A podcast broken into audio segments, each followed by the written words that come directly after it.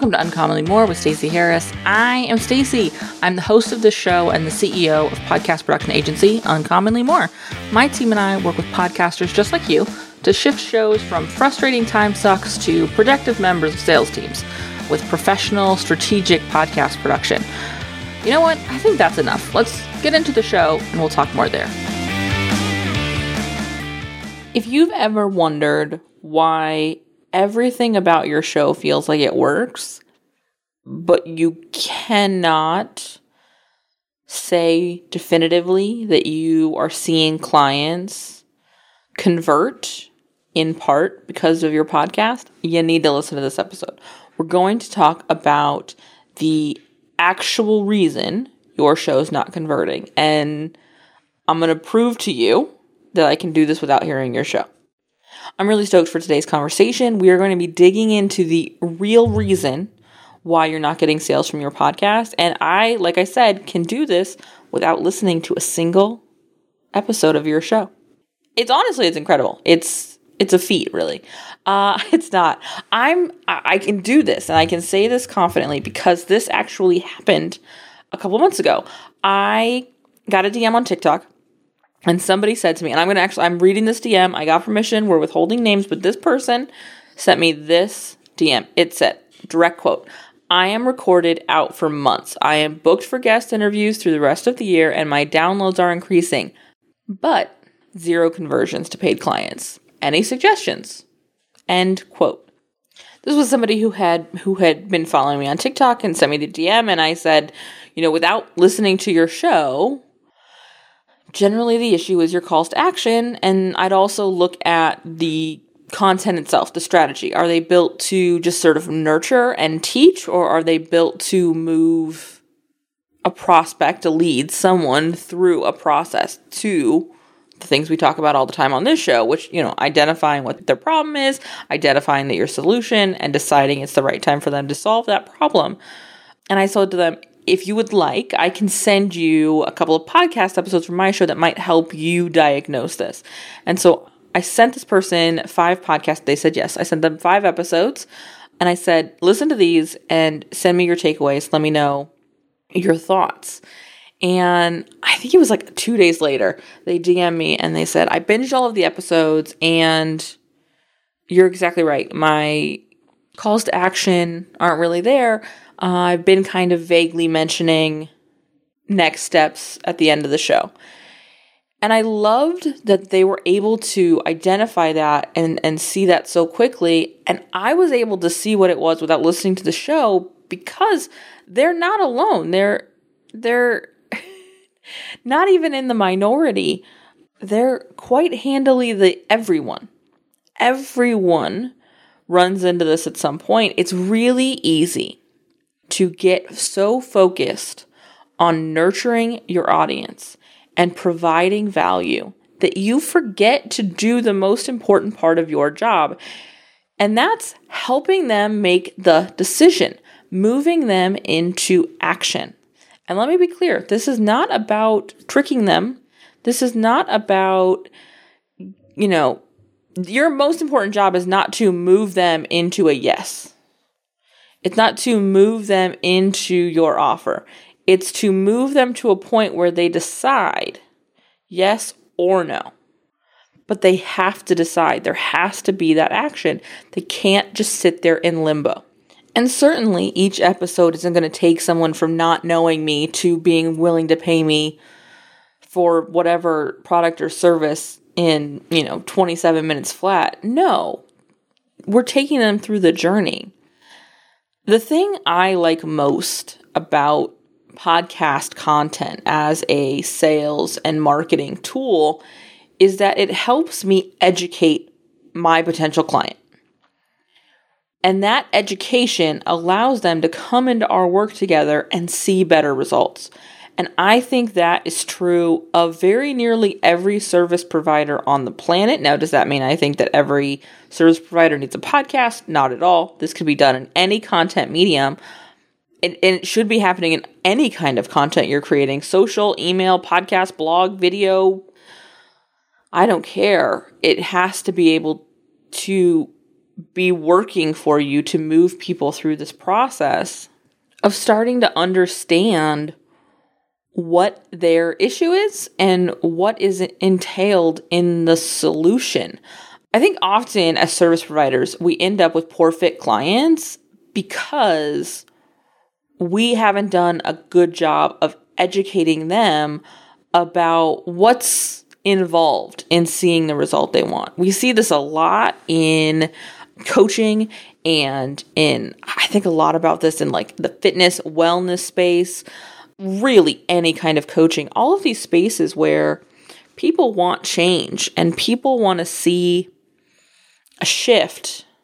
However, they also want to continue to execute from the same behaviors they're currently executing from. For a long time, that was one of the goals this this podcast served. Um, when we, you know, I think back to when this was hit the mic marketing, which was several years ago now, but when I was running a membership site and I was teaching social media, I had to really do a lot of educating on the podcast about how I thought about it, how we approached, and I say we, it was just me at the at, at that stage, how I looked at social media and what I was willing to do and wasn't willing to do, and the kind of results I looked at. Honestly, the metrics that I thought mattered. I have more than once ended up on sales calls with people who were like, okay, I want 10K in uh, 30 days, meaning I want 10,000 followers on Instagram in the next 30 days, 60 days.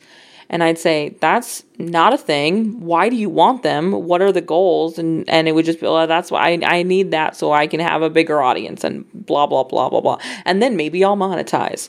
Uh, and I'd say, well, that's not what I do. And they'd go and they'd hire somebody who would get them that.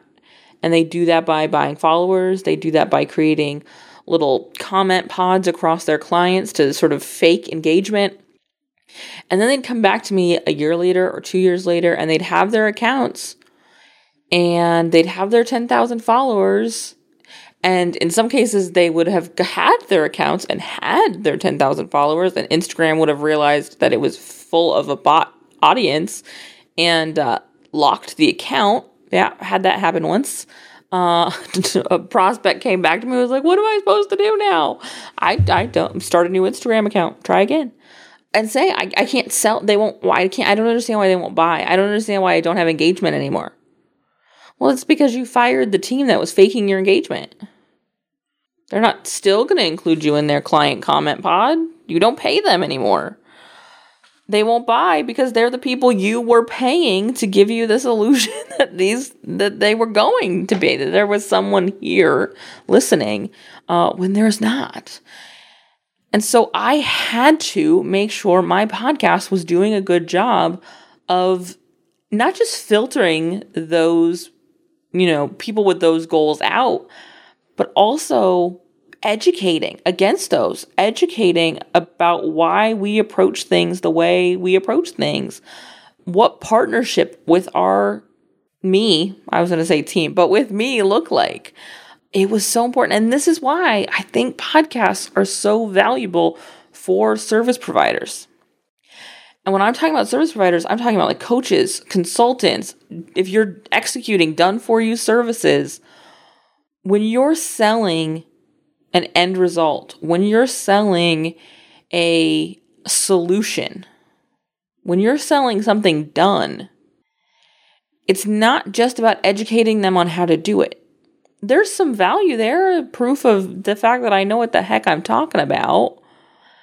But larger than that, I have to give you the context to understand why I'm making decisions. The context to be able to make decisions with me are going to serve your goals.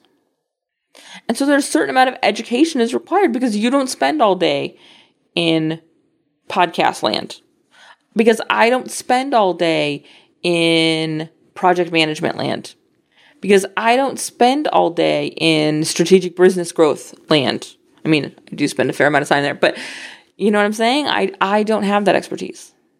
And so I need you to educate me so that I can understand why you are the best solution so that I can understand why your way is the right way for me in this instance. And that means walking them through strategic content that speaks to their problems.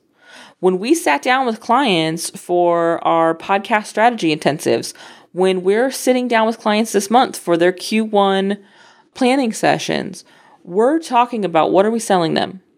What do they need to know to make a decision on whether this is right for them? What do they need to know to be the best fit to get the best results for this offer? What do they need to know before they start working with us? Often we talk about that with clients who have uh, different levels of offers, right? They solve a specific solution, but one version of their offer really speaks to somebody who is uh, beginner, if newly in that space, and, and then maybe another offer speaks to somebody who has been doing whatever that thing is for a while. They're more advanced, intermediate, maybe. And so there's these two offers. Well, how do we educate okay, well, I'll just talk about what this thing is in general, and people who are interested in this thing, they'll listen and they'll convert because they'll they'll just go into whichever one. No, they never know what to buy because we're never speaking to the things they need to know before they buy. And so that's why we go quarter by quarter. We're selling this thing to the beginner group in Q1. Cool. Let's talk to the beginner group. What does the beginner group need to know before they buy? That's also going to be interesting because you're still talking about that same topic to your intermediate and your advanced group. And maybe they'll reestablish some foundations. Maybe they'll build trust because they'll see that you really know what you're talking about or that you think about the things the same way they do. And then when you in Q2 go and start talking to your more intermediate group, they're like, oh, yeah, this is what I needed to know before I jumped into this program. I'm all about it. And then in Q3, when you talk to your advanced group, again, they go, Yes, I, absolutely. This is it. I'm so excited. And then in Q4, you're just moving through your groups and speaking to what they need to know before they purchase. And then when you go to make these calls to action at the end of the episode, when you go to close it out with this, like, and hey, if you want to take advantage of this, this is where you get the information, that call to action even as soft as it may feel, is now speaking to an action they're ready for. It's speaking to an action that they're expecting. It's giving them the next steps to the content they just consumed. Because if you're just teaching me all the time, if you're just speaking to, you know, I press A and I I I journal B and I have solved my problems. I'm thinking about executing that. I'm not thinking about okay, so my next step is to really to really go in. And so you have to balance those episodes. You can't just be doing all of the educating. You have to also be putting in these sales assets. Not just marketing, not just here's who we are and what we do and we're so interesting. No, it's here's your next step. Here is an opportunity to say yes. So this two pieces of yes, your calls to action, but also your strategic content big picture are so, so important. As you look at your content for your next quarter, for your next six months, for your next 12 months, whatever cycle it is that you're looking at, even if it's just you're looking at content for the next month, I want you to be looking at where are my sales assets? This is what I do next. And this is exactly what we're doing with our production clients right now. We're sitting down and doing this this month for the next quarter so that as they go in and start getting episodes ready and they're recording content, we're building content that converts. We're building content that is built to move the listener through a process. And I would love to next quarter also be sitting down with you, also be supporting you with this. And so head over to uncommonlymore.com slash podcast production and we can have a chat about what doing this for your show would look like. Doing this with me. We can do it together. It'll be great. Uh, again, uncommonlymore.com slash podcast production to do that. And I'll see you next week. See ya. If you made it to this point of the show and you still happen to be listening, which statistically is unlikely. I want to say thank you for listening. Thanks for hanging out with me today, and I want to hear from you. So reach out on social or via email and let me know what actions you're going to take from today's episode because honestly, that's why we produce the show. That's why I record this show. That's why my team does all the work to release this show. Is so that we can help you. We can help make a difference in your show and consequently in your business.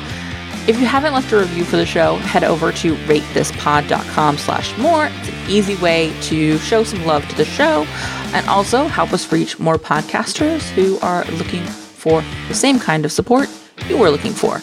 If you have any suggestions or ideas or thoughts you would like me to address on the show, be sure to reach out.